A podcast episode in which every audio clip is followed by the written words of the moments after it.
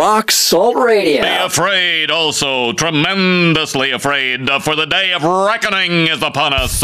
Broadcasting from within our six feet social distance. Yeah? Mm-hmm. Well, me and the Lord, we got an understanding.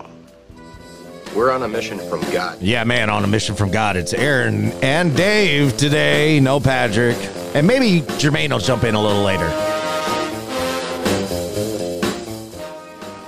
Putting the band back together. Forget it. No way. We're on a mission from God. Not that we uh, forgot about Jermaine. We we love Jermaine. Matt, me and Elwood, putting the band back together.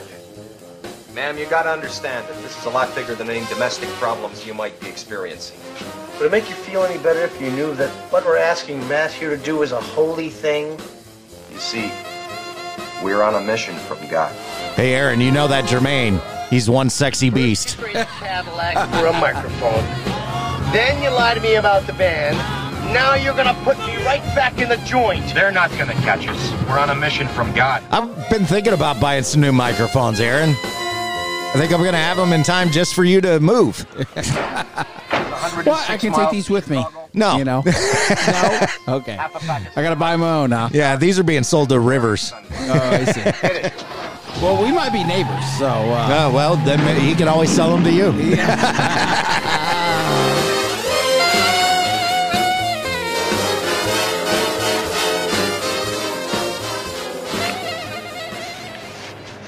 Lord works in mysterious ways. Yep. Strike at the band sound. Uh, also, Bryan from Deadsin is uh, coming on the show. I was going to say the band this week, Aaron. Yeah, Deadsin. So, Bryan, they have a new single. It's been out for a little while, Vapor, and so uh, Well, they had to be on all the other shows before they came to ours. that's true. There's a pecking order, Aaron. Best for last. At least that's how I want to think it. Hey, you go ahead and think it that way. um, So, so, I, I've been gone for a couple weeks. Well- Uh, it, I, you know, I I, I went to I- Skillet and uh, You did. Of a Dead Man. You did, and Uh, I it meant was to. really I meant good. to tell you. Uh, I wanted to throw in a theory song today. Can we do a theory song right out of this break? Can you can you think of one we can play on this show? Yes. Okay, Yeah. It's called Echoes, that goes okay. and uh, it's it's a, the video. I love the video. That's what got me into the song. It's it's all about being able to go back and do it over and do it right. Um, the song is more about all the things that he's done wrong, and it echoes in his head in a relationship. So uh, it's good. It's a good song, and it, yes, we can play it. He told a joke during. He goes, he goes. uh When my wife's sad, I have her uh, um, lean, lean on my shoulder. Uh, I, I, I let her color on my shoulder, so she has a shoulder to the crayon. The crayon, Because he's got tattoos. The lead singer of, of Theory of a Dead Man he's got a lot of and- tattoos. Yeah, And, and, and when he said the joke, everybody goes, oh. Yeah. He goes, I'm sorry, dad joke. Yeah, He that, goes, well, you know, and uh, what I think that says for him is uh, how much he's maturing because the joke that he told the last time we saw him, we can't tell. yeah, he told another joke, and I, I forgot what it was, but we could tell that one too. Um, they were they were clean. Yeah, Uh, maybe it's because Skillet was there. maybe. Though Maybe- didn't maybe- edit- they maybe John- edit they didn't edit their music though. That's maybe for sure. maybe John and Terry had a little influence on him. maybe. You know, I tell you what, Skillet was much more energized than I've uh, when I've seen them in the past. Which you, know? I was thinking about this. I was watching a Skillet video the other day and uh, watching Terry just you know jump all around like she does, and I thought to myself, you know, these guys are my age. They're our age, Aaron. Oh yeah. When Theory said they've been touring for like 20 years, I'm like, man, they Yeah. they're around our age. Yeah, they're well. I I know that Skillet, those guys in Skillet, with the exception of Seth and and Jen, Yeah. uh, those guys, that couple in Skillet, Yes. you might know them as the Coopers. Yeah. um, they're our age, and um, they've been doing this a long time, and and I am always impressed by somebody my age that can jump around. I mean, what did I say when we went and saw Rick Springfield? That dude's 70. I was like, wow, would you look at him? I mean, you might have thought I was gay that night. Well, you know, he I had was- women. He had women yelling at him, "Take off his shirt." Yeah, I was uh, gay and for Rick and Springfield. no, one, and no one is asking me. no. Not my wife goes, put it back on, please. So, but I want to get back to the. I always love the one part, and when I've seen Skillet, is he walks over to his wife and plants one on her. Oh yeah, that's just and that's she great. seems to get embarrassed every time. Yes. It's like awkward. Yeah, but she knows it's coming. You just don't know when. And then I had an opportunity. Uh, me and my buddy Frank went and saw um, Greta Van Fleet, the band that says they don't sound like Led Zeppelin, but sounds a lot like Led Zeppelin. Sounds exactly like Led Zeppelin. Yeah. In fact, there were a lot of people wearing the old seventies. Led Zeppelin. Yeah, the young kids and stuff. yeah. And uh, me being the old guy, there there was young girls that were wearing hardly anything at all. The old guy is not thinking, well, they look good. Uh, the old guy, me, man, they're going to be cold walking back to their car tonight. That's the, the old guy. But they were very good. Huge stage. Um, I sent some pictures to you. Um, kind of a old retro look, far as their lighting and Yeah. all that. It was it, it was great. It was a great. I I you know they're only two albums in. I don't know if they'll ever do a big tour like this again, but um, Two albums in. What are you talking about? they're only I think two albums. That's all they have. Who? Gre- Greta. Oh, Greta. I, th- I was Greta. thinking Greta. Skillet. No, Sorry. Greta. Yeah. Uh, Skillet's got. Uh, uh, they can play all night if they played all their stuff. Right. Greta played 14 songs, and uh, they were good though. I mean, their guitarist is phenomenal. I mean, he's really good. And you know what? Seth did a uh, for Skillet did a, like a little guitar solo too that night, and I know you talk about how good he is. Well, I how here's underrated I. I don't um see. This is where I'm going to pull back the curtain, and I I really not that they're going to ever hear this. Yeah, who knows? They might, but I doubt it. Um, uh, yeah, I'm not talking down about uh the Cooper's performance. I, I lump them both together, but uh, just watching and knowing the little bit I know about guitars. Um, uh, Terry, that's her name, right? Terry? No. What's her name? His wife? Yeah. I think it's Terry. Is it Terry? Go ahead. Yeah, I have to look that up. But Mrs. Cooper um, does a lot of jumping around on stage, and that's awesome. And I love seeing it. And she's all into it and everything. On the guitar, she's um, she's playing chords and she's making a lot of noise, and that's awesome. Okay. Seth, on the other hand, is doing the technical. He's doing the heavy lifting, and um, he's a really good guitar player. Uh, I won't put him along the lines of saying Eddie Van Halen. Korey Cooper. Korey Cooper, thank you. Um, I knew somebody named Terry Cooper. That's why it kept popping into my head. Um, crazy attorney, by the way. If you want to check out some funny stuff, uh, I'll tell you sometime about Terry Kaiser Cooper. She was a mm, very interesting person. Anyhow, um, the uh, um, Korey Cooper jumps around, plays her chords, makes a lot of noise on stage. That's her job. She's great at it. Seth doesn't do a lot of jumping around. Why? Because he's working all that. You know what I mean? He's doing the heavy lifting. He's doing the musical part. He's the Mick Mars in the band. Um, you know, while the rest of Motley Crue gets to run around and make all the noise, he gets to do a lot of the work. Jen does a lot of the work too. Okay. Uh, they all, it's a great band. They all do a lot of the work. They all have their role to play in it. But musically, musically, on the instruments, for me, the band is uh, Jen and Seth. And a bonus for all us music fans, uh, they talked about, I guess, in the fall, them putting the same tour back together and doing it again. They had so much fun. Oh, that's awesome. Yeah, So maybe like- I'll go to see it this time. Yeah, they had 26 uh, dates. And I would tell you, I know you're not a big fan of crowds. It was a sold out show. I was on the floor and I had room to Yeah, it looked like you had a, you looked like you had a bubble around you. Yeah, and so again, if you wanted to be up front, yeah, you were Yeah, shoulder to of course. shoulder. Um, fifty something like me. Yeah. Um, I'm backing away, and and still still a good view. Uh, and again, Uh, a lot of security around, so everybody just had a great time. No problems. Uh, Hard Rock uh, does a great job here in Sacramento. Um, I recommend the venue.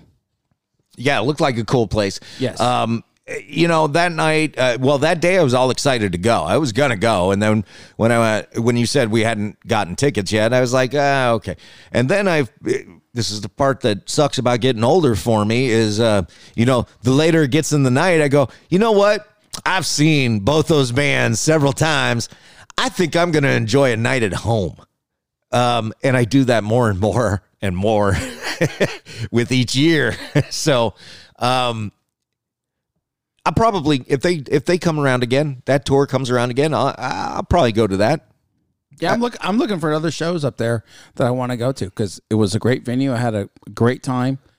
Yeah. uh, up there, and so if there's a show up there, um, Diana Ross is coming. I've never seen her. Diana, Ross is she still alive? Yeah, she's still uh, out there. I just uh, I don't know. I don't know how good like that show's gonna be. You you just said you announced uh, Volbeat and Halestorm were coming Oh, together. That's gonna be a great show. Yeah, I, I kind of think that's this one fits 3500. I kind of think that show is probably up, you know, past that. Yeah, I- I'm gonna say it's a. I'm gonna say it's more of a five to seven thousand Yeah. seater. and we just don't have that here. Yeah, there's nothing mid-size like that. It's either you know, uh, two, three, four thousand, or you know, 12, 20. Uh, and I don't know what uh, what's the golden one, 45s around there. Golden one, uh, about 17, 18 with Oh, 17. I thought it was like yeah. 45,000. No, 17, 18, huh? thousand. Yeah. Okay, so, that's like the biggest place here, 17, Yes. 18,000. So, Yeah. yeah, you're not going to get over 20,000 people. No. So, um, unless you do it in the park like Aftershock does. The um I forgot where I was going with this. Oh, the the that tour, the Volbeat tour with Halestorm, it's definitely a five or seven thousand. So I I think you'll end up seeing it go to the Live Nation amphitheater type stuff where they sell off the you know the ten dollar It is a- general admission yeah, tickets. it is a, a summertime tour. Yeah. So, yeah. um, they Which, by the way- Coast dates. By the way, I mean, uh, I'm gonna go see that Lynyrd Skynyrd ZZ Top thing, and I I sometimes look forward to those cheap seats in the GA lawn area above everybody else because um, I I have a bubble around me, and I don't like to be around a lot of people, and I get to just you know I get to find my space, but yeah, I just sometimes it's cool to hang out and just talk to people and it's a little more festival like, I guess. At the place we sat for uh, Greta Van Fleet, the seats around us weren't filled, and so uh, me and Frank kind of, you know, we're bigger guys. You so- guys are bigger guys. yeah, we kind of. Uh, Did he uh, did he lose his keys? no, he didn't, didn't lose his keys. No, and so actually, he forgot what night the show was. So I call him and I'm like, uh, Frank, uh, where are you at? He's like, it's tonight. and so he did Uber. He, we missed. He missed two songs of Rival Sons, which I do recommend. They're um, I've heard they're really good. they're they're touring with uh, Smashing Pumpkins. I think. on Yeah. that- Yeah, yeah, tour. yeah. That's where I heard that they were really good. Yeah, and, and and you're gonna enjoy them, Dave. I'm not going to that show. I will be um, on vacation uh, out of the area, but um, and, and you'll enjoy them. And so, but this is uh, I'm gonna go see Janet Jackson. We're gonna go Oh, see. you're gonna uh, love Janet Jackson. yeah, she that's- puts on a great show. yeah, I've seen um, her. uh, we're gonna go see uh, Rob Zombie, and uh, uh, I'm not totally excited about that, but Alice Cooper's on tour with them. I'm I'm excited about seeing Alice Cooper. Yeah, Alice know. Cooper does a great show. Uh, no John Five with Rob Zombie, so I'm a little interested to see where it goes with that. But, um, but speaking of, oh, uh, you hear what's going on with Motley Crue? No, I'll make this really fast. okay, Okay. Um, when I when I see these uh, articles about uh, oh this band member's fighting with this band member or the, you know stuff like that, I immediately go to oh yeah that's a publicity stunt. Uh, most of the times I'm right.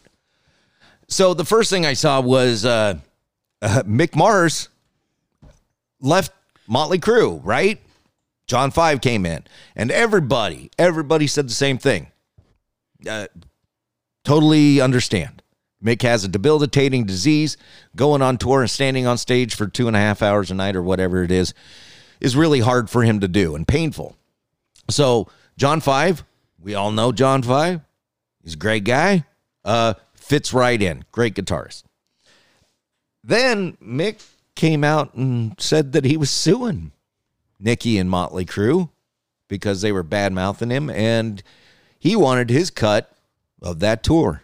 And I guess they felt they didn't owe it to him or something like that. I don't know. I haven't seen it, but there's a lawsuit there. And then uh, there's um, um, another dude that came out and announced that he's the new lead singer of Motley Crue, and Vince is out.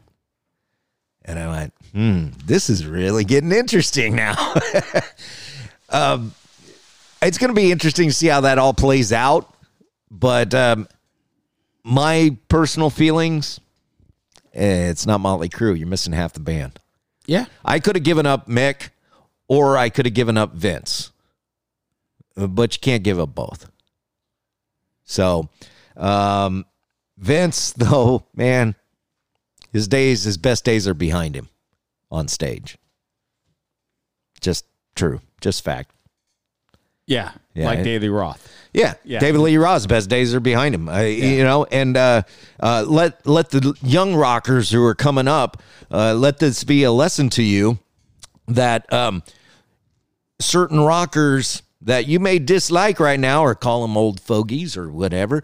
Certain rockers like Michael Sweet and Ted Nugent and Sammy Hagar did not party. They all talk about it. They didn't party. They took care of themselves. And Ted Nugent, he that dude's like 72 or something like that. He looks like he's 50. Uh, Sammy Hagar, he's finally looking to like he's aging. And that dude's, uh, I think, in his mid to late 70s, and he looks like he's 60. Um, it- it's a good life. Michael Sweet, I'm not even going to talk about how he looks, just how he sounds. Still got his voice. Yeah. It's, and I can't, you know, they're coming in June. I haven't totally decided if I'm going to go or not, but um, if I do go, it'd be a great time um, to see them. And he is definitely taking care of his voice. Yeah. Um, he'll he'll sell you that the, the the guitar hands don't move as like they used to. Yeah. But, you know, again, that's understandable. Well, I know. mean, even even losing your voice as you get older is understandable. What I'm what I'm getting at because uh, I I know that. Well, I don't know. I I think that Michael uses some some backing tracks to help him, not actually do the work for him, but to kind of help him and accentuate it. Well, he's singing it like in two or three. I think he's Yeah. still doing some solo stuff. He's doing Stryper. Um, he just came out. Uh, Sweet and Lynch have a new album Yeah. coming out in another month. Yeah.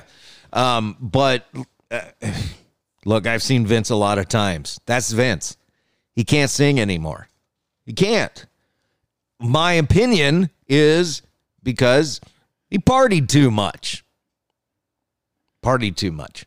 I probably would have done the same thing because when you're 20, eh, you're invincible. And, he had, and he had a lot of money too. Yeah. So, you know, I I here's what I think Vince or Nikki should do because it's his band. Here's what I think Nikki should do. Uh, it's not Motley Crue. Just call it the crew. Just call it the crew. Because it's not the Motley Crue anymore. It's the crew. yeah. Yeah. That that sounds a good suggestion. So, It's not a, you know, it's it, it's I don't want to call it a tribute band. It's not a tribute band. It's not a cover band. But it's not Motley Crue either. It's not the original band. that's true. All right. There we go. man. Oh, well, Oh, that must gosh. be the timer. Let's wrap it up here. We got a big show ahead of you talking about a lot of mm, hot topics. Yeah. And, um, Bryan from Deadsin drops by, yep. and So- we talk about their new single. So All right. Well, let's do that theory of a dead man. Uh, it's called Echoes. It's Rock Salt Muzkast Experience. Hello, everyone. This is Chris from The Last Trumpet, and you're listening to Rock Salt Cast Experience with Dave and Aaron. Rock Salt Muzkast Experience. Air Dave solo today. yes, All right, sort of solo. Uh, we got our good friend uh, Bryan from Deadsin on the line. What's up, guys? How y'all doing? good.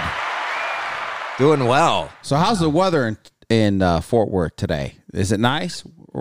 It's it's a little cold actually. Wow. It was about 34 this morning. Any hail? So, uh, that was a couple days ago. We had some pretty good sized hail. Uh, luckily, it missed my area. But uh, yeah, that's actually what I worry about. You know, in this area of the country, yeah, we'll get tornadoes, but man, it's the hell that happens a lot I got more a than tornadoes. I got a friend who owns a, a paintless dent repair business. He makes a killing out there. Yeah, He, yeah, he lives out in that area. He just makes a killing out there. Yeah, if you own a, one of those types or like a, a roofing company, man, Yep. you want to move down here. Yep. this is where you go.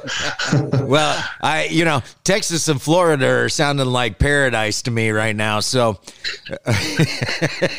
Yeah, I can imagine. You're in California, right? I'm in liberal hell. Yes. yeah, dude, you're in you're in like you're in like a dystopian future. It's Uh-huh. really bad over there. Well, if this is the future, let me talk to you guys from the past and let you know it's not all it's cracked up to be, brother.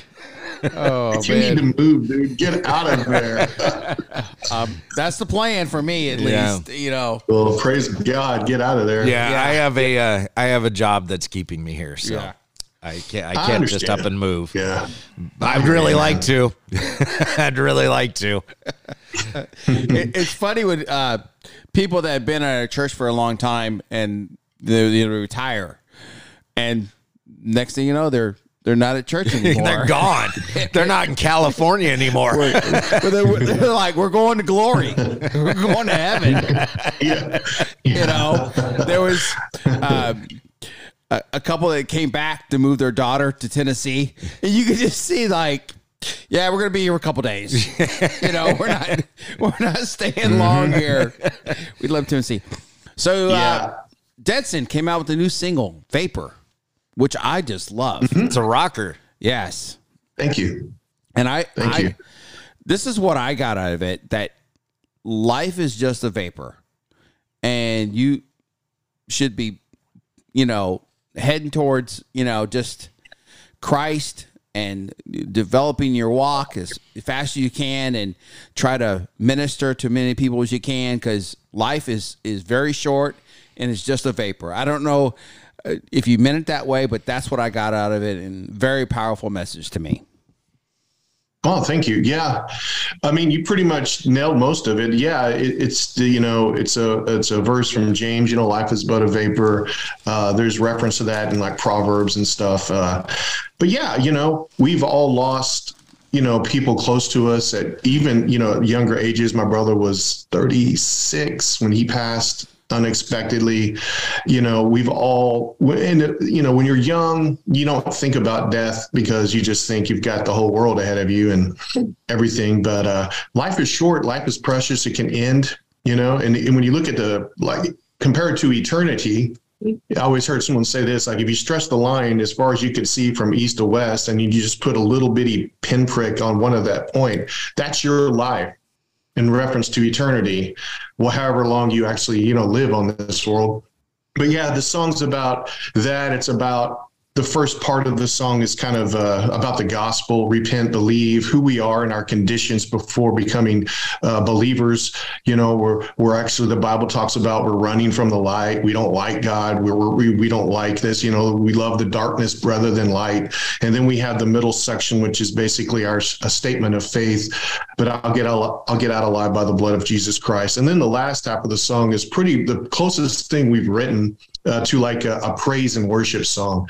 It's got the, uh, a, a nice melody. It's basically talking about you know when you when you die and you do wake up and you're in heaven, you know, and uh, that side of it. So it's kind of like three parts in one song. Um, we we enjoyed it. We we found it interesting uh, when we wrote it because it was kind of like this. I had I had uh, the verse part and I had the end part, that chorus, and I, I sent it off to Keegan because Keegan was helping write this. And I was like, I don't know, man. I think we got two songs. And he's like, No, dude, this is too good. We're gonna make this one song. And I was like, Okay, let's see what happens. And I sent I sent some of the stuff to Cameron, our guitar player. He came back with a little bit of some changes and tweaks. And that's kind of how we always write anyway as a band. We've always been like, uh, if I have an idea, it's never 100% going to be that idea. Everybody throws in, changes some things, tweaks some things. And it's a really wonderful way to write songs, I think, instead of, you know, it gives everybody a piece of that that song. But anyway, that's how it kind of happened. We rearranged it. It came out with this song. I love it. I think it's our best song that we've written so far. And uh, I love the message. So Well, it's Glad you guys definitely it. it's definitely the hardest you guys have done so far, I think. Yeah, yeah, yeah. I'm not. I, I've heard people say, "Oh, Sovereign," or another single we did a few uh, last year was pretty hard, and it has its moments. Definitely, it's pretty heavy, um, but I don't know, man. I think I'm with you. I think this is heavy in its own way. I don't know how to, if I, Yeah. explaining that right. and that that three in one thing. The three three in one thing. Well, I wonder if they got that idea. You know, man. Now you said you said uh, Keegan helped uh, write the song, but uh, Keegan's not with Mm-hmm. you anymore. Yeah, that's right. He was our drummer, our producer, engineer, you know, guy. He tracked everything. It was, you know, everything we've done has been in house, except for our first EP where we sent off. We we flew to Nashville and worked with Josiah from Disciple to do a vocal tracking, and we've had we've had a Josiah mix and master. We've had uh, Kalen Orr, who is the is the man who did this song. Here's the letting everybody know we actually recorded these three we had recorded three songs last summer. And then we had some things pop up with keegan and our guitar player philip uh, both had to step back from the band as being active members and uh, i've already we've we made a post and we've talked about it everything's cool like keegan's my best friend They didn't get Uh, in a we- fight over guitar cables or something like that. and you had to kick them out of the no, you band. know, nobody did nothing to know, but yeah, you know, it's, we don't have a crazy story, you know, but uh, You want me to Yeah, make was- one up for you? yeah, yeah, let's go. We, we probably could help us actually. You know, I don't know about you guys. I remember uh, when Poison, uh, the, the band Poison back in the day when uh, CC DeVille left the band and they replaced him with uh, Richie Kotzen. Right. And uh, Richie did an album with him, but he got kicked out on the tour because he was sleeping with the drummer's fiance. Right. And he got busted and they were like, out of here. Yeah. But I mean, no, it's nothing dramatic, you know. CC would never do that. He's snorting, snorting half of Colombia, you know. He ain't gonna do that. You know, I uh, I I've always liked CC DeVille, and some I've seen some videos. Uh, apparently, he's I don't want to say he's given his life to Christ, although he proclaims that, but he's Oh, definitely right, okay. he's definitely more spiritual than he he used to be. Man, he looks different, doesn't he? I mean, you know, when they've been this, uh, what was that? He- Def Leppard, Motley Crue, Poison, right? That tour they did, Yeah. and I saw some live footage of him. I was like, man, he don't even look the He same. He doesn't look the you know? same, but sobered he- up. His hair's different. Everything. His hair's different. He's going for that scruffy look, but um, yeah, it's the best he's ever looked as far as being healthy. yeah, I agree. I agree. Yeah. Yeah. So, um, and a great guitar player too. Now, Yeah. um, uh, uh, when uh, when you guys were originally on the show, we had Deacon on the show, and now Keegan was on the show, and now he's gone. So, when are you going to be leaving the band? I know, right? yeah. You, now that you say this, it's a little. Uh, uh, like I said, I don't know. I, this is bad luck. Here. It's like don't do rock salt because we lose a member. That- Every single time, man. You know? Yeah. they were a great Well, band it's with a great future ahead of them until they met Dave and Aaron.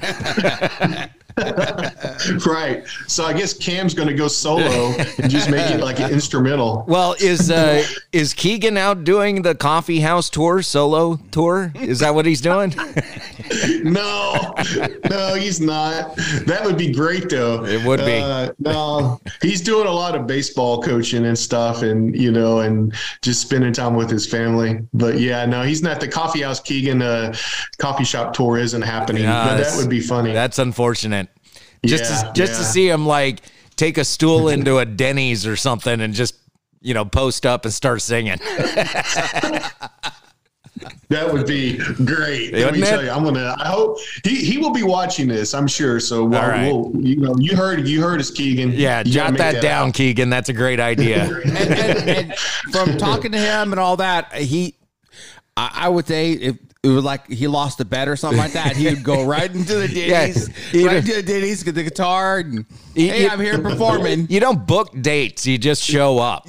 Yeah, you just show up. I mean, you got at least probably 20 minutes before the cops show up. You Exactly. Know, you got time. Exactly. You got a little bit of time, but you got to be ready too. You know, you got to have your stool ready, your guitar ready. Just walk in, boom, sit down, and start playing Absolutely.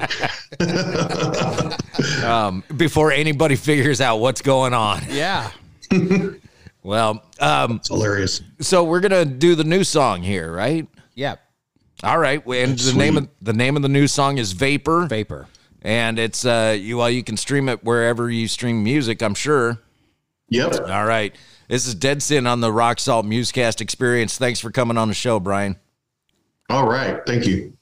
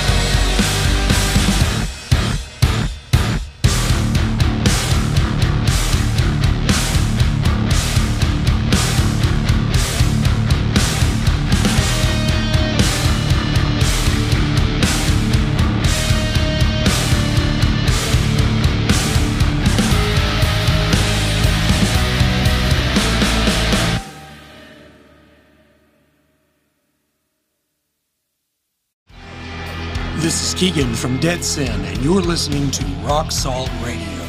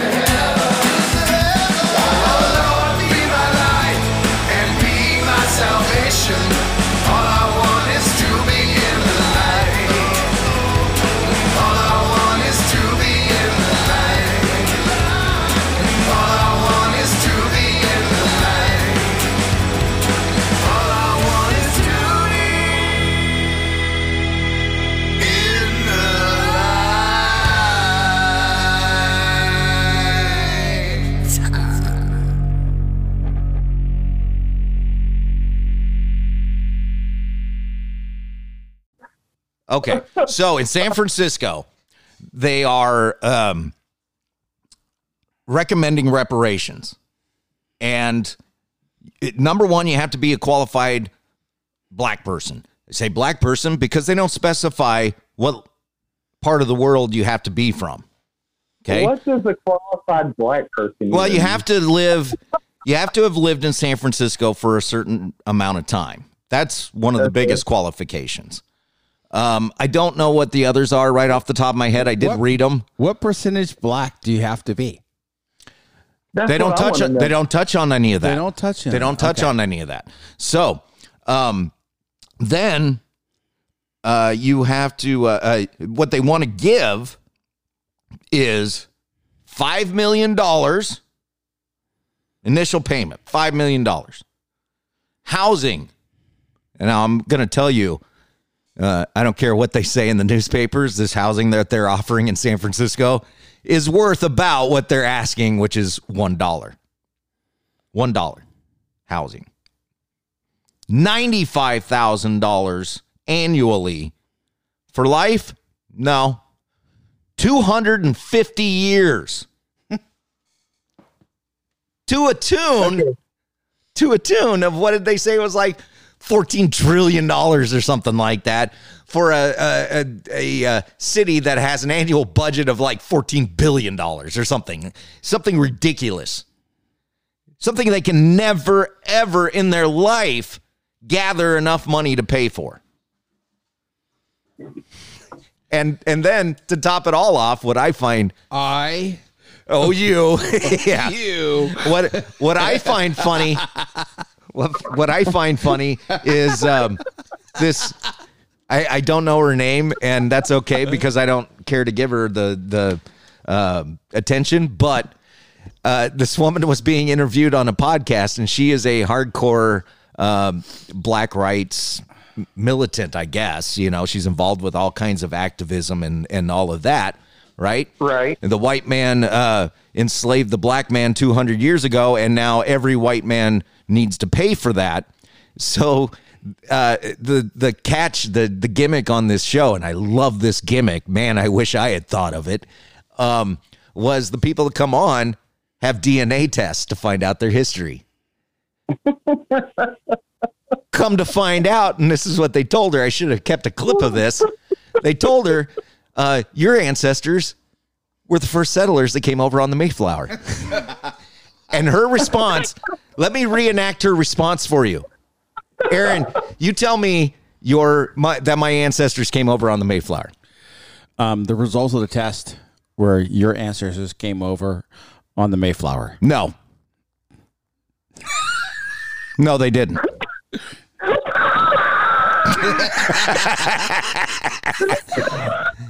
it can't be. That didn't happen. I see. I see she's written. and she's by the read way- the book. by the she's way- read the book. Yeah. Clinton's. Uh, Clinton's. You know, book of denials. Yeah. So, uh, um, so my question then would be, well, wait a minute. You don't earn the five million dollars and all the other uh, uh, uh, consolation prizes that California wants to hand out. You don't win that because your family wasn't enslaved. Dude, Wow. talk about an absolute smack in the face. First of all, here's my question. So, did did it spe- uh, specify with African Americans? I mean, if you go black, are we talking about African Americans? Are we talking about Haitians? Are we talking about Swahilians? Like, what are we talking about? Compensated. First of all, that's so broad, dude. Yeah. That's so broad. the qualifications I've read, it, it- you would you know you had to take a DNA test. You had to prove y y your family was a part of slavery. It, it, there are There's a many lot of hoops to jump through. jump through. And there's going to be a lot of upset and rightfully so, misled African Americans, black people, colored people, however you want to call it. I I don't understand the by the way the people of color versus colored people. Colored people is a racist term, but people of color is not. don't know, understand that. I don't know. I'm not saying colored people is a right term or correct term. I just I don't understand why this one's okay, but that one's not, and they say essentially the same thing. um, Dude, eh, that's but never going. First of all, that's not even ever going to work. But like, can you imagine? Like you said earlier, the trillions of dollars that would have to go out for something like that to, to Never work. And on top of going that, yeah, it's never going to happen. No. I mean the constitutional. Uh, uh, uh, what do I want to say? The uh, um, um, constitutional uh, uh, adversaries. Uh, uh, you know, it's going to go to court. Oh yeah. Right. It's going to go to court and it's going to be tied up for years. But let's let's just say we live in a world of unicorns where uh, everything is works out just the way we want it to. Okay, and I say that as a collective people in America. Um, uh, well, on paper, it doesn't work. It doesn't work. Okay, because you got to look at the cost. But on a different level, it doesn't work because um, what about the Native American? Yeah. What about the part. Chinese slave trade that we had here in America? Mm-hmm. What about the Irish slave trade? Mm-hmm. So Yep, at the core, everybody- at the core of this is what I always come back to. It's not based on slavery or someone violating someone else's civil rights. It's based on the color of your skin, Mm-hmm. Which is always racist, whether it's basing it on the color of your skin in favor of a white- man or a black man or an Asian man or whatever color of the skin you want to, uh, you know, whatever palette. Wow. What is that? He's yelling at his dog. He's, he muted it and yelled at his dog. Oh, I see. So, uh, anybody that knows me knows that I'm against racism. I'm against diversity because I think diversity is a is a bad word. You want to know why? Because it's there to divide. True. Diversity means we are breaking everybody up into their uh, respective colored skin groups or uh, ideologies or whatever. Okay. Diversity is a bad word. Unity. Unity is the word. You want to send some people to unity training? I'm all for that because we need to stop looking at the color of everybody's skin or who they like to uh, date. I don't mind like a band or whatever going, hey, we're a device, uh, diverse uh, people up here on stage. We come from different backgrounds and and skin colors and all of those things. What I don't like is, you know, oh we, you know, I'm I'm sorry, we can't hire you because you're white, and we to fill this uh, quota, we got to Well, hire somebody else as a uh, diverse. a- as a uh, victim of reverse discrimination, and the only reason I won't name the company is because um, I'm afraid I might get sued. Is uh, I was working for a company. I had over 15 years experience doing the job I got hired for. They hired a quote unquote person of color because it doesn't matter the color of their skin. This was a good guy and a friend of mine. But I trained him. I trained him. I have 15 years experience, one year on the job, and they hired this guy and I trained him. And he thought he was making more money than me and he disclosed how much he made. Far more than what I made. Far more Wow. wow. when I confronted management about it, their initial response was, How do you know that? I said, Well, because he told me. and they said, Well, he wasn't supposed to tell you. I said, Well, that doesn't really matter. Is it true? And yes, it's true. And they tried to cover it up with, Well, that's just the new hiring wage. I said, Oh, well, then I guess you should bump me up there then. If you're hiring people at a higher wage than me, then I, sh- in all equality, am I right? Equity and equality, I should be making the same amount of money. Yep. Am I right? I, I, I left the job because of that. Okay. I heard they hired somebody with more money and then they went and found a new job and they got all mad. Like, why didn't you tell us you were looking for a new job? I'm like, why didn't you tell me so and so was making making more money than me or give me a raise? So, Uh, uh, uh. yeah. I I guess this is this is my two weeks. Yeah.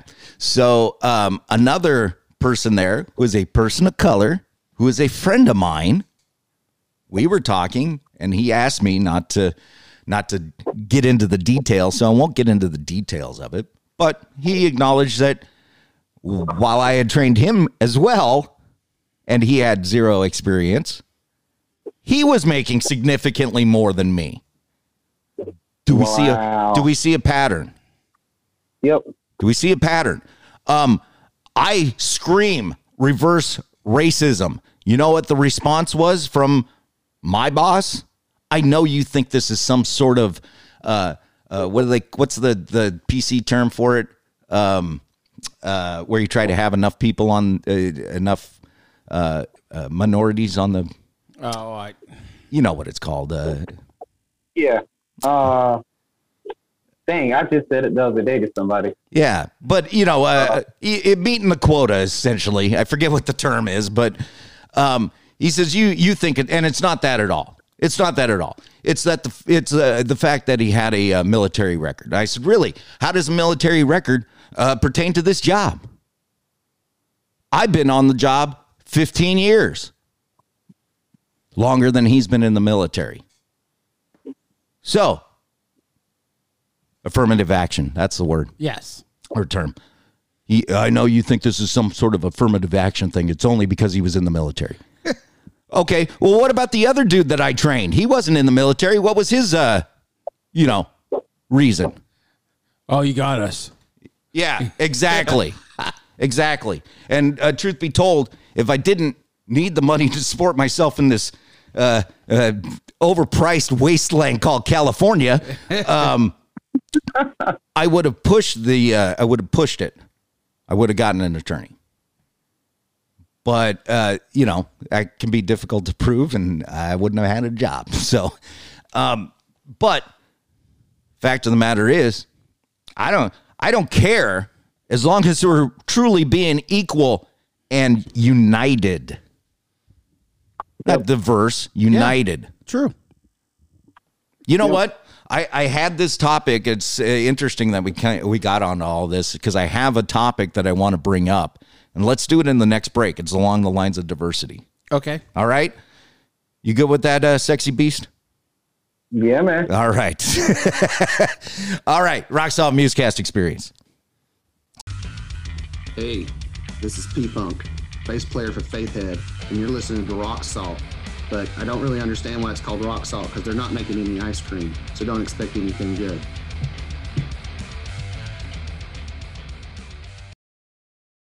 Rock Solid Muzkast experience. Aaron, Dave, and Jermaine. No, Patrick. ADP in the There It's he an is. ADJ today. Yeah. Yeah. What's up, Jermaine? you sexy beast? Hey, I am the sexy beast. You are the sexy beast. I'm the sexy beast from the east. Wait, what's up with the sexy beast name?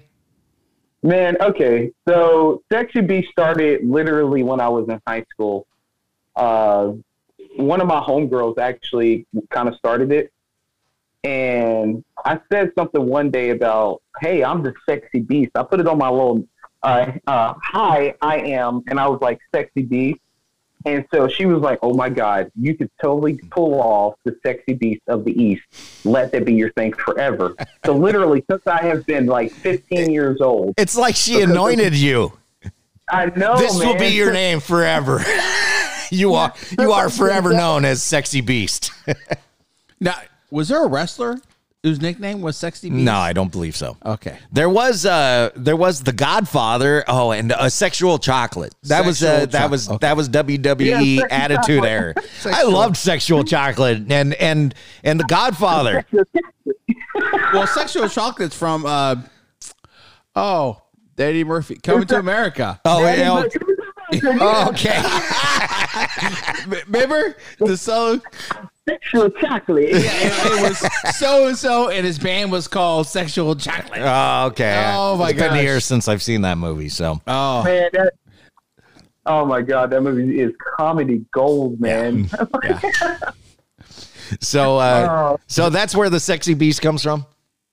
Yes, so it came. Uh, actually, I was at band camp one year, and Sexy Beast. It all happens at band camp, Aaron. This band one camp. time at band camp. I thought what happens at band camp stays at band camp. I guess, I guess not.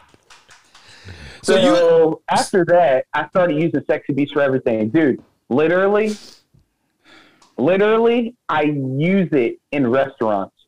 So you know how when you go into a restaurant and they're like, um, "Hi, what's your name, sir?" Then I'm like, "Oh, Sexy Beast," and most of them will either die laughing, or some of them will be like, "Oh my god, I can't say that." just go, just go. Yeah, that's my name. First name sexy, last name B. I don't know. What, hey, look, my parents they were kind of hippie like. I don't know what to tell you. Most of them will use it, and it's so hilarious because some of them will either say it themselves or they'll get uh, somebody else to, that has to call the names out to call it out, and they'll be like, "No, uh, no one did Sexy this drill." Beast for a table of four. Mr. Sexy Beast. Beast party. Beast party of four. Beast party of four. Yeah, they'll, Now- so, uh, Now, um, Oh my I've got a friend, and he, he- I mean, if he was on right now, he'd tell a story, but uh, so he's not going to mind me mentioning this. But uh, uh, I made this friend back in the late 80s when I was at one of my first radio stations. I was an intern, and uh, there was a group of us that just kind of all hung together. And this guy's name, no joke, for real, seen his driver's license, William Shakespeare. Went by Bill. no way. Yep. man. Goes by Bill Shakespeare. goes by Bill Shakespeare, and I'll, I'll even give him a shout out if you're on Live 365, and if you're not, go get the app and get on Live 365. Uh, his station, I believe, is called the Totally 80s Retro Station, um, and uh, he does old school. If you liked like listening to the radio in the 80s, not just the music, but the DJs and stuff, that's what he does. He just kind of relives that, and it's fantastic. So, um, but anyhow, anyhow, Bill, I remember this. We were at his apartment one night, and uh, we had all decided ah, we're going to have a pizza delivered. So, since I was at his apartment, I was giving all of his information, like his phone number and his name and all of that. So I, they said, "Okay, we need a name for it." I said, "Bill Shakespeare," and they said, "No, what? We need a real name." And I'm like, "That's the real name, bro." He hung up on me. I did. We didn't get Wow. pizza that night Wow, because people didn't believe his name was William Shakespeare, that is crazy, man. right? That's hilarious, actually. Like I could, I had a, uh, I know somebody who I went to school with where his name was literally Bruce Wayne, and nobody believed it. Um, I was like, why would your parents set you up for failure, man? well, now uh, you got to become the darkness. I have, by the way, I well, I have one friend. His name is Ricky Martin, and oh my god! and one of my best friends named her son Ricky. Her last name Martin. so I know two Ricky Martins. I see. Um, So you got a story about well, we were talking about diversity and and all of that, and and um, I don't think anybody here would argue the point that entertainment has become uninteresting lately due to um, uh, we've got to meet all the social political goals. I guess I don't know, you know how else to put it, but uh, you know we got to make sure that all the all the boxes are checked, right? So uh, the other day, I jumped on Tubi, which, by the way, are, are either of you on Tubi? no. Okay, Tubi, great free TV app. Lots of old stuff on there. Oh, okay. And the Babylon. I Babylon. had it, but I had to delete it. Oh, well, get it again. Too much. Um, but uh, Tubi, uh, Babylon Bee, even did a little uh, a picture thing. You know, they're very satire. Uh, it shows this guy in uh, in like an old blockbuster grabbing all these videos and stuff. He says, "Tubi CEO goes to buy more used DVDs to upload to Tubi." so that's kind of the it's kind of the the vibe of Tubi. Okay but you can find some great old shows like I found, and I went, I haven't watched this since the 80s. I'm to watch this. You know this show? Oh yeah. I know you do. I'm not sure if Jermaine knows.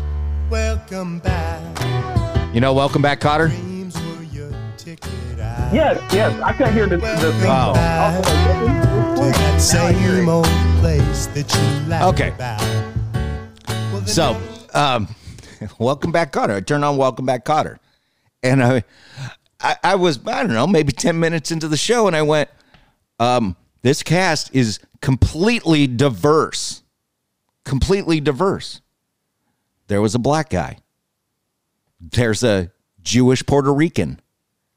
There is a Jewish gay guy. Now they never say that he's gay, but just watch Horshack. You know he's gay.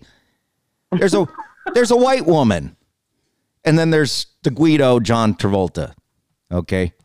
And I know uh, even Guido is a, a what a bad term now. It's the only way I know to describe that character. Okay. But um anyways, Italians want to be called Guidos anymore? yeah, I don't know something about that. I don't know. Uh, didn't uh, didn't uh, that didn't that CNN guy get all upset about somebody calling him Fredo or something like that? Yeah. Cuomo. Yeah. Anyways, cares? yeah, who cares? But I'm sitting there watching it and I go, I couldn't find a more diverse cast than what is on the TV in the 70s.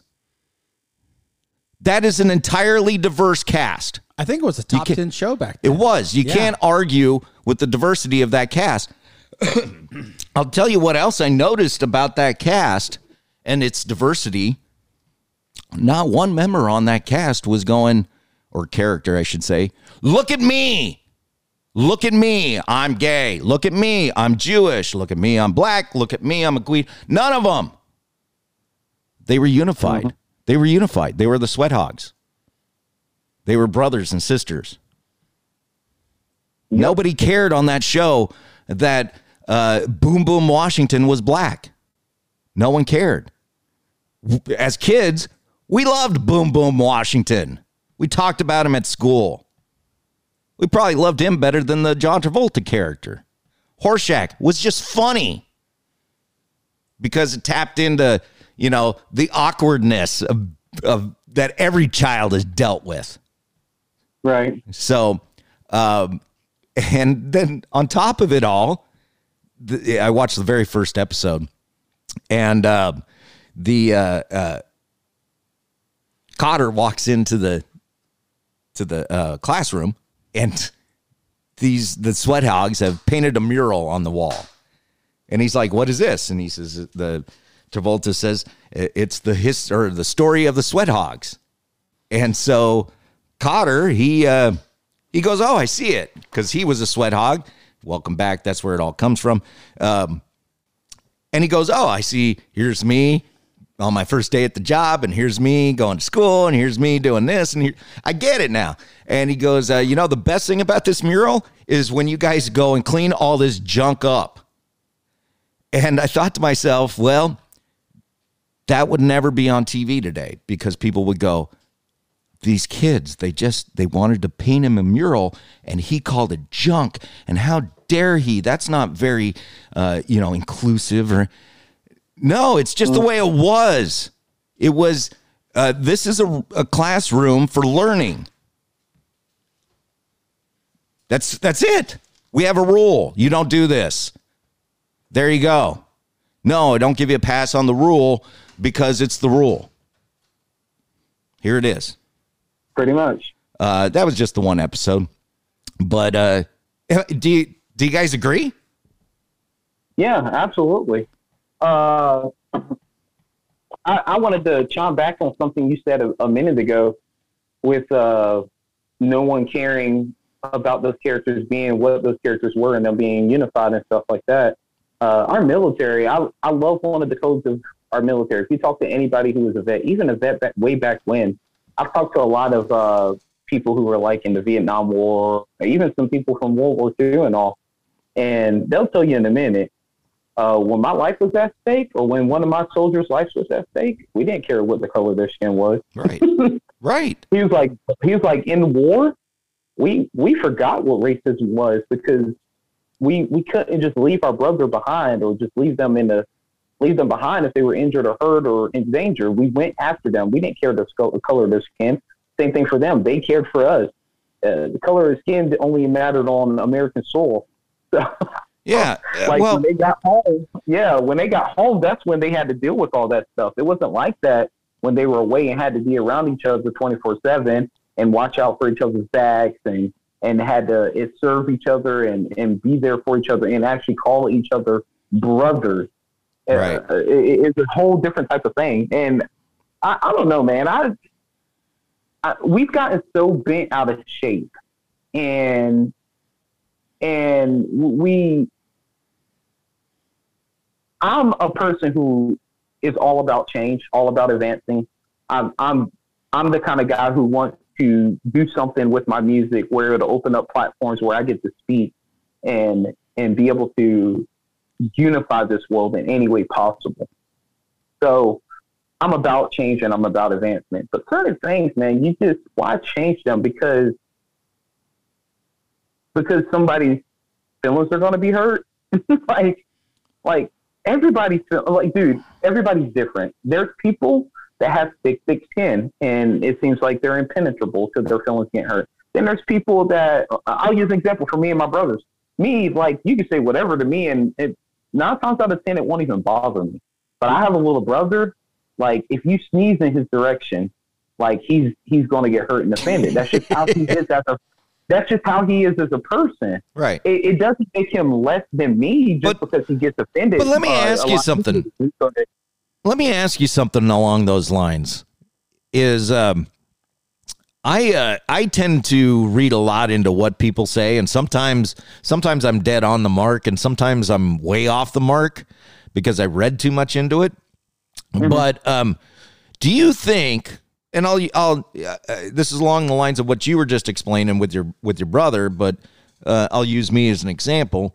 Is do you think that I should expect everybody else to know that about me that if you say something a certain way to me that I'll take it the wrong way and I'll get my feelings hurt do you think that I should expect you and Aaron and Patrick and everybody else that doesn't know me to change the way you speak? Or do you think the right thing to do is to come to me and go, look, dude, I know you got this thing, man. um, you need to knock it off because you're pissing us all off. I think it's. I think people need to do exactly that. See, me, I'm I'm a very outspoken person, and uh, which is the opposite of how I used to be. I used to be extremely passive, so I used to kind of tread lightly when speaking to people. I, I would because naturally, naturally, I'm an encourager. It's the spiritual gift that God has gifted me with is to encourage people, motivate people, help people to uh, help uh, help people to push and go and grow, and uh, and so it used to make me really passive. So on a spiritual sense, the Lord told me to go speak to somebody one day, and they were a friend of mine. And he told me very specifically some stuff I needed to say to them, and I wussy footed over what I had to say to them. Dude, I couldn't sleep for for nights. And one morning when I was spending time with the Lord, uh, Holy Spirit asked me, He was like, "Do you love this person?" I said, Lord, yes, of course I love that person. And he's like, why were you not real with them? Why did you not tell them what I told you to tell them? And so I had to go back to that person and first of all repent to that person, and then second of all tell them exactly what the Lord told me. Now there's times like the Lord, if you look at even into the Bible, Jesus dealt with people in different ways, and in some ways he calmed the crowd by making them uh, consider their own sins before stoning a woman. And then in other ways, the Samaritan woman, he was like, "Yo, bro, I know what you've been doing. Like, hey, like this is what you've been doing. So let's redirect ourselves and re realign ourselves." So you gotta. There, there's just a way, man. Like some people, you have to know. You have to know the battle that you're getting yourself into. If you're going to correct people, correct people. If you love people, correct people. People get bent out of shape with correction because they feel like they're being rejected. But here's the thing, and I, I this is what I tell non-Christians when they talk to me about certain issues and stuff like that. I always ask them. I was like, I, well, I always tell them, I love you, and I was like, consider this: uh, if you have a child and you see your child doing something wrong, are you going to let them continue to do wrong when you see they're about to get hurt, or are you going to correct the action now so they do not hurt themselves in the long run? And I was like, that's the same thing with the word of God. It's like the word of God isn't rejecting you. The word of God is accepting you in, in so many ways. And what we are doing is correcting an action that the Bible says is an abomination. Well, I find this nothing I with find that. this interesting. This wasn't really was not where I was intending the conversation to go, But, it's good conversation, right? But uh, it's good I, I did I do find this interesting that um, and by the way, I am approaching this from a completely center line um, logical type of viewpoint. I not I'm not uh, looking at this from the conservative viewpoint. I'm not looking at this from the Christian viewpoint. I'm just looking at it as a factual viewpoint. Okay. Um, right. The Bible says uh, man should not lay with another man. It's in the Bible, right? We all agree to that? Correct. Okay. Um, it also says that you should avoid women when it's their time of the month, which just goes to show Bible was, you know, penned by a man. um, but anyways, the uh, inspired by God, penned Yes. by a man. Yes. Um. Anyways, that's just my joke. I- the um, uh, but you have churches, including uh, the Pope. I think right? Didn't he come out in support of gay marriages and unions? I, I believe he he- did. the current okay. Pope, I Um, so, yeah. uh, there's a lot of a lot of churches because I, I the one that pops into my hi- head is Lutheran, and I may be totally wrong about that, but I mean it's kind of across the spectrum now that a lot of churches are saying, um, you know, it's okay because God to- told us to love everyone, so it's okay if you go do that, and you're welcome here. And I'm not saying that they're not welcome. It's not what I'm saying. But I think it goes back to what you were saying, Jermaine, accepting without correcting. Yep.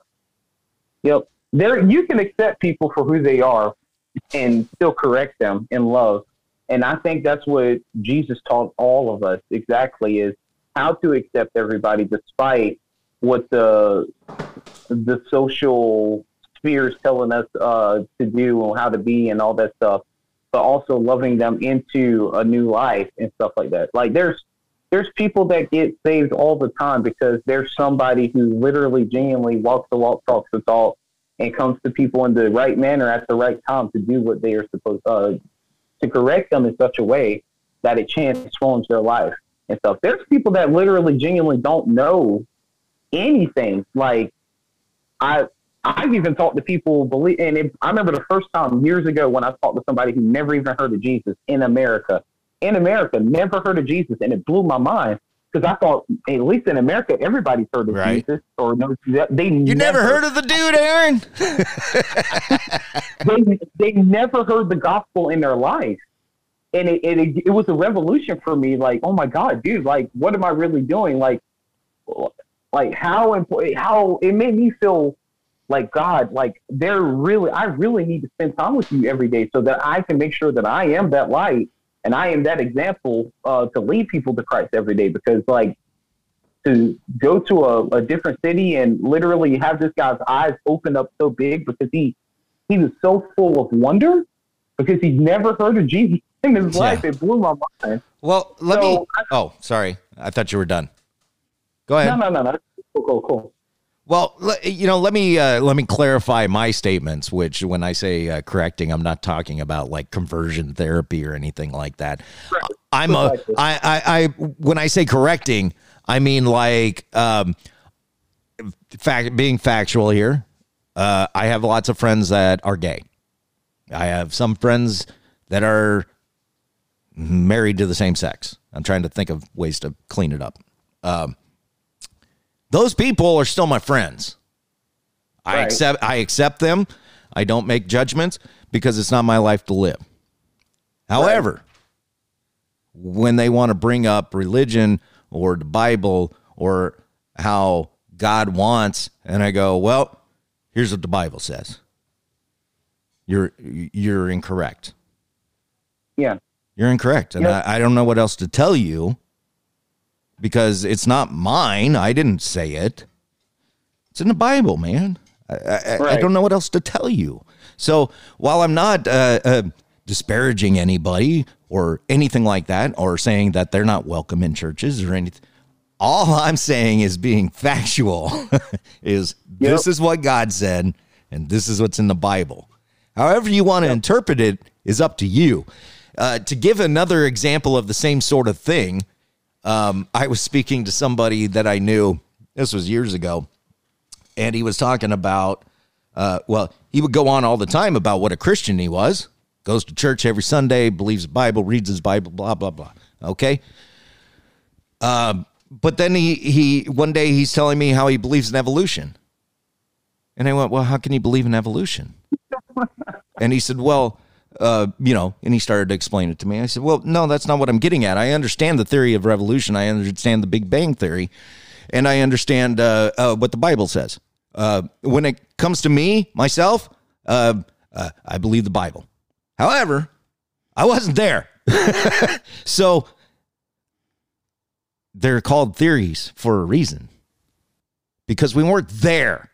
We don't know beyond the Bible. I'm just speaking scientifically for a fact what happened. Okay? Scientifically speaking. Right. Okay? Uh, am I being clear on that? Correct. Okay. Thank you. Yeah. So, and this is where uh, this is where I get to the differences in the way, way Jesus like spoke to those two people. Um, it in the first story with you, you know, the homosexual people. Uh, you, hey, this is what the Bible says. There's no, they don't know the Lord. They don't have a relationship with the Lord. So correcting them is a little different. You can't, uh, you just, hey, this is what I believe. This is what the Word of God says. But God doesn't hate you because of what you're doing. He loves you. Otherwise, He wouldn't have died on the cross for you. But, So but, but he does hate the them- sin, though. Yeah, he, He hates, hates the the sin. sin. We, I, I, yeah, I think and maybe maybe that's what's missing in this argument. Well, it just I, I want to make it clear. He loves the people. He Yep, hates hates the sin. the sin. Yes. That, and that's exactly what I say. Like God hates your sin, but He does not hate you. He doesn't hate you as a sinner. He just hates the sin that you're committing. And I explain that. I make sure I explain that and am very clear about that. And then I, I, you know, just tell them like the gospel in a very loving way and just tell them what it is. Now, for your friend that believes in evolution, the Bible also said this is where he gets corrected because the Bible says you can't serve two masters, my man. Well, so you serve God or you're serving. yeah, see, and I didn't uh, I didn't uh, uh, get to finish there. Uh, no, no offense. I'm not saying you cut me off. I'm just saying I didn't get to finish the story. Which is, I, I said to him, I said, uh, well, can you explain this? Because you tell me what a Christian you are, which means you're very versed in the Bible and you know what's going on, right? Okay. So, um, how can you, the, the Bible says that God created the world in seven days. Um, well, technically six, seventh day he rested, right? So, um, uh, that does not align with the theory of evolution. So, how can you say that the Bible is the end all be all? Well, except for this. And he he had a he had a point of reflection where he was like, "Oh, maybe I need to go back and research my stance." But um, uh, it says it's the whole truth. That's the one thing about the Bible. It's the whole truth. You must take it. So like this. Well, then that's a good question. Let me let me play devil's advocate. No Okay. pun intended. Okay. How do you explain away? how do you explain away in the Bible like mm, the rules on how to treat your slaves? it, it goes back to the time and frame of when it was. I mean, they had slaves back then. It is what it is. So Paul talks about, hey, uh, slave, uh, slaves, respect your masters, because Paul also talks about it. Before Paul talks about uh, slaves respecting their masters, he also talks about, and you got to also understand this: the word slave in in the Greek has means servant. It doesn't mean they were necessarily like slaves. This- slave. This is interesting that I this is interesting that I heard this this week, and I think I heard it from Ben Shapiro, but I may have heard it from somebody else. Um, which was in those in the biblical days, the slaves were not uh, lifetime beat you on the back, you, you know, chained up slaves like uh, we we tend to know them as. Uh, th- it was It, not that not that it's any better, but it was a it was like a short term contract. Like a seven year, you do this, I take care of you, you do this in return, and uh, at the end of the contract, I release you or uh, whatever. I'm just explaining how Ben Shapiro explained it. Okay. That's exactly how it was. That's exactly how it was. They were servants uh, over slaves. Just the translation says slaves. It's not even they were really slaves. They were servants. They had a contract they had to fill. They were uh, maybe their family gave them to somebody who they owed money to for property or because that person saved their life uh, at one point, so they're just trying to return the favor, and so they gave it to them. So what Paul's really saying is uh, going back to Romans first, before that even is talked about. In Romans, he talks about we must respect all governing authority because it's appointed by God. All authority, all authority whatsoever is appointed by God, whether whether a good uh, good authority or bad authority. We must trust that it is appointed by God. So even like down to your boss at work, that is your authority. You must show a level of respect because it glorifies God, and it it, it could be something where they are led to the Lord because of the way you treat them. So when Paul later on talks about you know those servants or slaves and stuff, and he's like slaves obey your masters. He's talking about the servants uh, just making sure you're being obedient and because Paul was in chains too. People forget that Paul was literally in prison and in, in enslaved at one point too, and uh, and for him to still say that.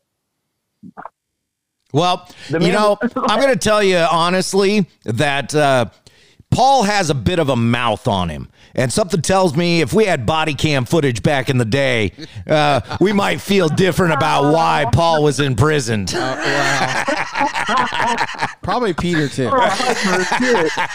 Probably Peter too. Yeah, yeah, that dude too. Those two, those two together out on the were town, man. Look out.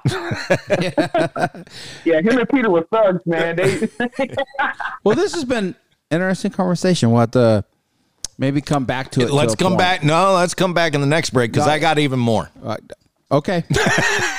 we're, we're we're running along on this podcast. That's but, uh, fine. okay. All right. So uh, we'll be right back with the uh, closing uh, segment. All right. Rock Salt Muzkast Experience. Hi, this is Jermaine with Tricord, and you're listening to Rock Salt Muzkast with Aaron and Dave. Rock Salt Muzkast Experience. Aaron, Dave, and Jermaine. Get some. Get some. Get some. Get some. Oh. Oh, I cracked the threshold, Aaron. He's laughing. Get some. There we go. Get, get, get some. Get some. So to bring this back to our previous our previous discussion. Hey, we were talking about a lot of hot topics lately. You- Yes. You, you know, uh, I I hope I um, I hope I express myself and and where I stand on things appropriately. Um, I make a lot of jokes and stuff. And if you got offended, I don't- oh well. Yeah, I I I don't believe in diversity, and I'll say that on the record. I, I've said it a million times. I don't de- believe in diversity. I believe in unity. Unity is the only thing that's going to work. Okay, right. It's the only thing that's going to work. So um, now, getting back to this Budweiser mess. Oh my god. Let me tell you my stand on the Budweiser can. I don't drink Budweiser or Bud Light. I don't drink beer. I don't like the taste of it. I have tried Bud Light, and when everybody says it tastes like something that came out of your body, they're accurate. Tastes like cardboard, man. Yeah. So, um, all that said, I really don't care about a Bud Light can. In the grand scheme of things, uh, we're on the verge of World War III. We got a, a, a, a totally incompetent, out of his mind president, and um, uh, it's just a mess. And we're worried I about. gotta go. I gotta go. I can't answer your questions. Yeah, I gotta we're- go. We're on a we're on a tirade about a beer can. It makes no sense to me. But uh, you know, here's the thing: is uh, is this uh, Dylan Mulvaney? I don't even like giving this person, you know, credit or anything. The guy, attention. not this person. The guy. Yeah, I, that wants you to know, be a I'm gonna 12 year old. I'm gonna dumb it down even further. This person, uh, uh, every time I I see video, I just go, what? What? What is going on here? I don't understand this. And maybe that's because I'm old. I, I just don't understand. I look at the TV with my mouth agape, going, what, what am I looking at? I don't understand this. Um, social media influencer. Uh, mm, definition. social media influencer. The thing is- definition. the thing is, though, is social media influencer. Yeah. Definition. No skills. No life skills. Okay, that is a social media influencer. Yeah, but I, again, it's I don't I can care less either. But it, it's great to see the free market at work. Yeah. Okay. So uh, That- that's what I Hey, like look. Uh, going uh, on here. you know, the first one to jump on this was was uh, uh, uh, what's his name, Kid Rock, and he did what I think is so stupid in every boycott, and you see everybody do it, which is, oh, I hate Bud Light. I'm gonna go buy I don't know four or six cases of it, so I can show everybody how much I hate it. That makes no sense to me. Uh, if you had it in your fridge, kid, then that was the way to do it. Um, It, it could have been. it wasn't. It wasn't. You think he went out and bought it. huh? Yes, he Okay. bought it. Um, now, uh, Bud or Anheuser Busch came out. I've seen this a couple of times. Well, we didn't even produce these cans. We made one can for Dylan, and I said, well. I don't buy that because if that were the case, you would have said that day one. You didn't. You waited two weeks to say it. I hope we didn't lose Jermaine. But um, and then uh, No, okay, uh, so My that's outside. She was just texting me. Oh, okay. So that was a lie. Okay, throw that one away. But um, Bud Light, uh, the the boycott sort of worked. It sent the message, I think. Look, uh, this woman said, this woman who did, who's responsible for all this, said she uh, thought Bud Light was a frat boy beer, and then the pictures of. And then Well, she was correct. she was correct. yeah, she is correct. It is a frat boy beer. Yes. And the uh, the pictures showed up of her partying with those frat boys in her college days as well. Uh, so if anybody should know what a frat boy beer is, I think she's qualified. Um, but the uh, she said, okay, we need to reach a new audience, blah, blah, blah. All right. Uh, so you decide you are going to um, annoy, I'm trying to think of nice words, annoy the rest of your customers with this so you could try to get new customers, and it didn't work. Uh, on a, poor, man. That was so poor. Yeah, Dude, on a- when you, I'm On a- trying not to jump ahead of what you're talking about. but on a oh business level, it was just a bad decision. It was, dude. Most of you got to know your market. Anytime you do any kind of promotion, advertisement, you got to know your market, dude. Did she want- Budweiser, Bud Light, most of their Let me tell you, most of their uh, customers. What are you saying? go, Aaron. What I was gonna say is, think she wanted to get fired? No. Okay. Uh, this is what I would. Uh, this if look if she worked for me, which she wouldn't, but if she did, um, and she presented this to me, the very first thing I would do, the very first thing I would do, and I'm not even joking, is I would go, give me the statistics. Give me the statistics on where we sell the most beer and their political views. Because if I find out it's in the South, in red states, I'm going to go, no, this is a bad idea. If I find out that it's San Francisco, I say go 1000% from a Yep. business standpoint. Because the only Yeah, the only color that matters in business is green. Yeah.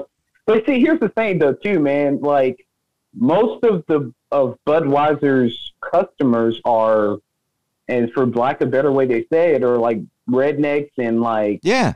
frat boys and and like manly men. Like, why would you do that? Right. College kids. Well, you know, in a couple of days gone. You know what? Uh, you know what the sales of have gone up and I'm not going to say I saw a. Uh, I'm not going to say I saw a report or anything. It's just from uh, what I've been hearing around from people going to bars and stuff like that.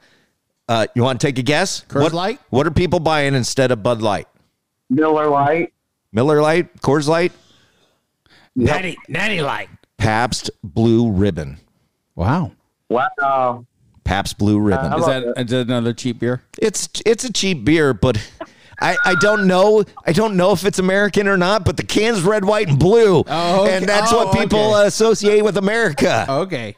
They're I- I switching to it there. PBR.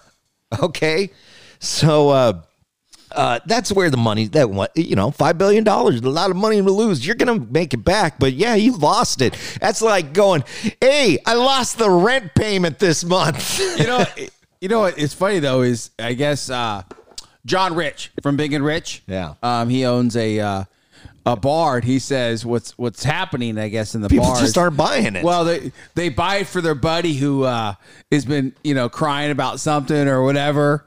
You know, let me let, let me get this loser a, a Bud Light or whatever. They're buying it. Well, that's the other know, thing to that I- shame somebody else. That's the other thing that I thought of last night when I was talking to my son Shane about this was um, I said, Who wants to be the dude sitting in the bar drinking a Bud Light? It's it, you know what?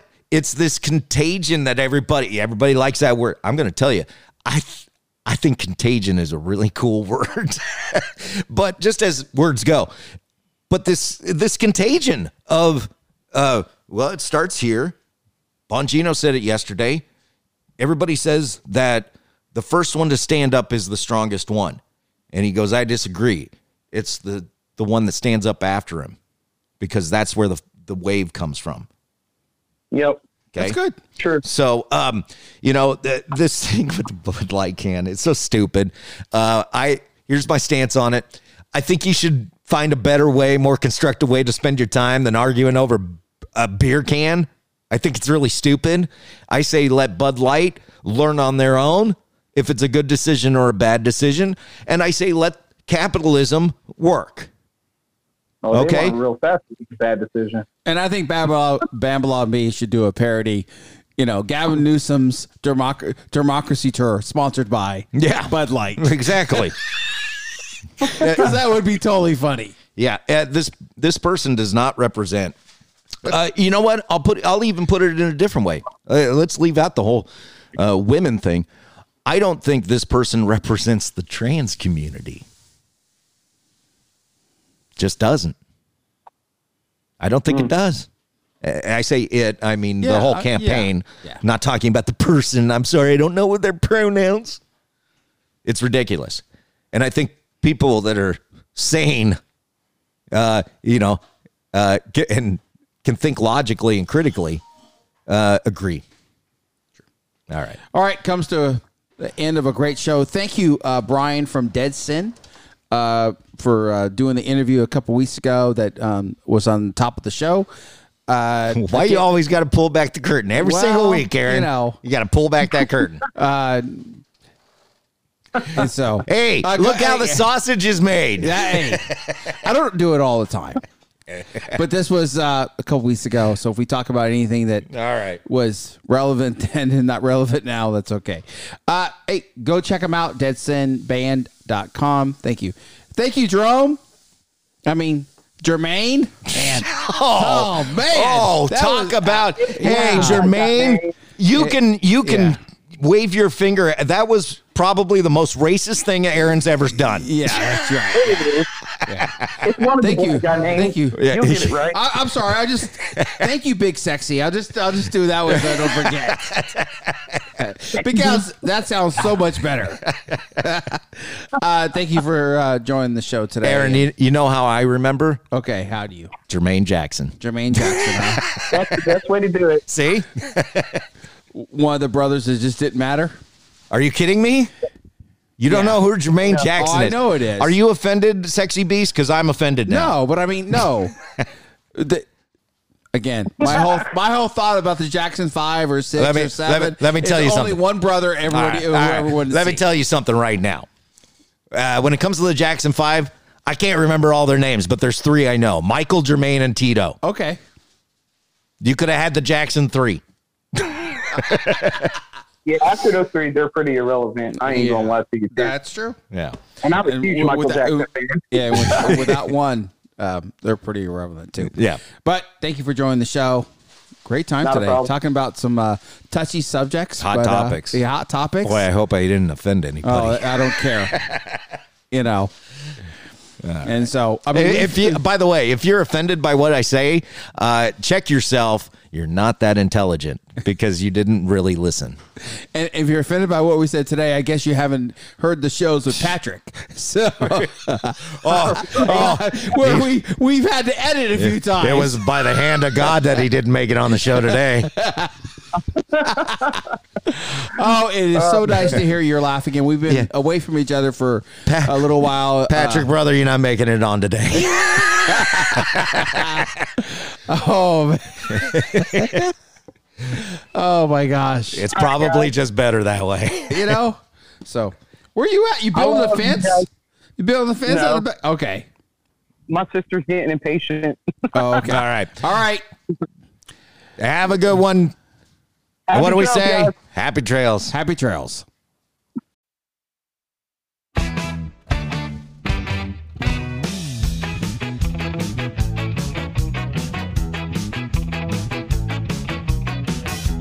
Jesus is a friend of mine. Jesus is my friend. Jesus is a friend of mine. I have a friend in Jesus. Jesus is a friend of mine. Jesus is my friend.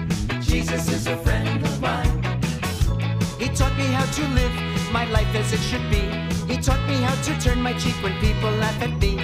I've had friends before, and I can tell you that he's one who will never leave you flat. No! Jesus is a friend of mine. Jesus is my friend. Jesus is a friend of mine. I have a friend in Jesus. Jesus is a friend of mine. Jesus is my friend. Jesus is a friend of mine. He taught me how to pray and how to save my soul. He taught me how to praise my God and still play rock and roll. The music may sound different, but the message is the same. It's just an instrument to praise his name. Yeah. Jesus is a friend of mine. Jesus is my friend. Jesus is a friend of mine. I have a friend in Jesus. Jesus is a friend of mine. Jesus is a friend of mine.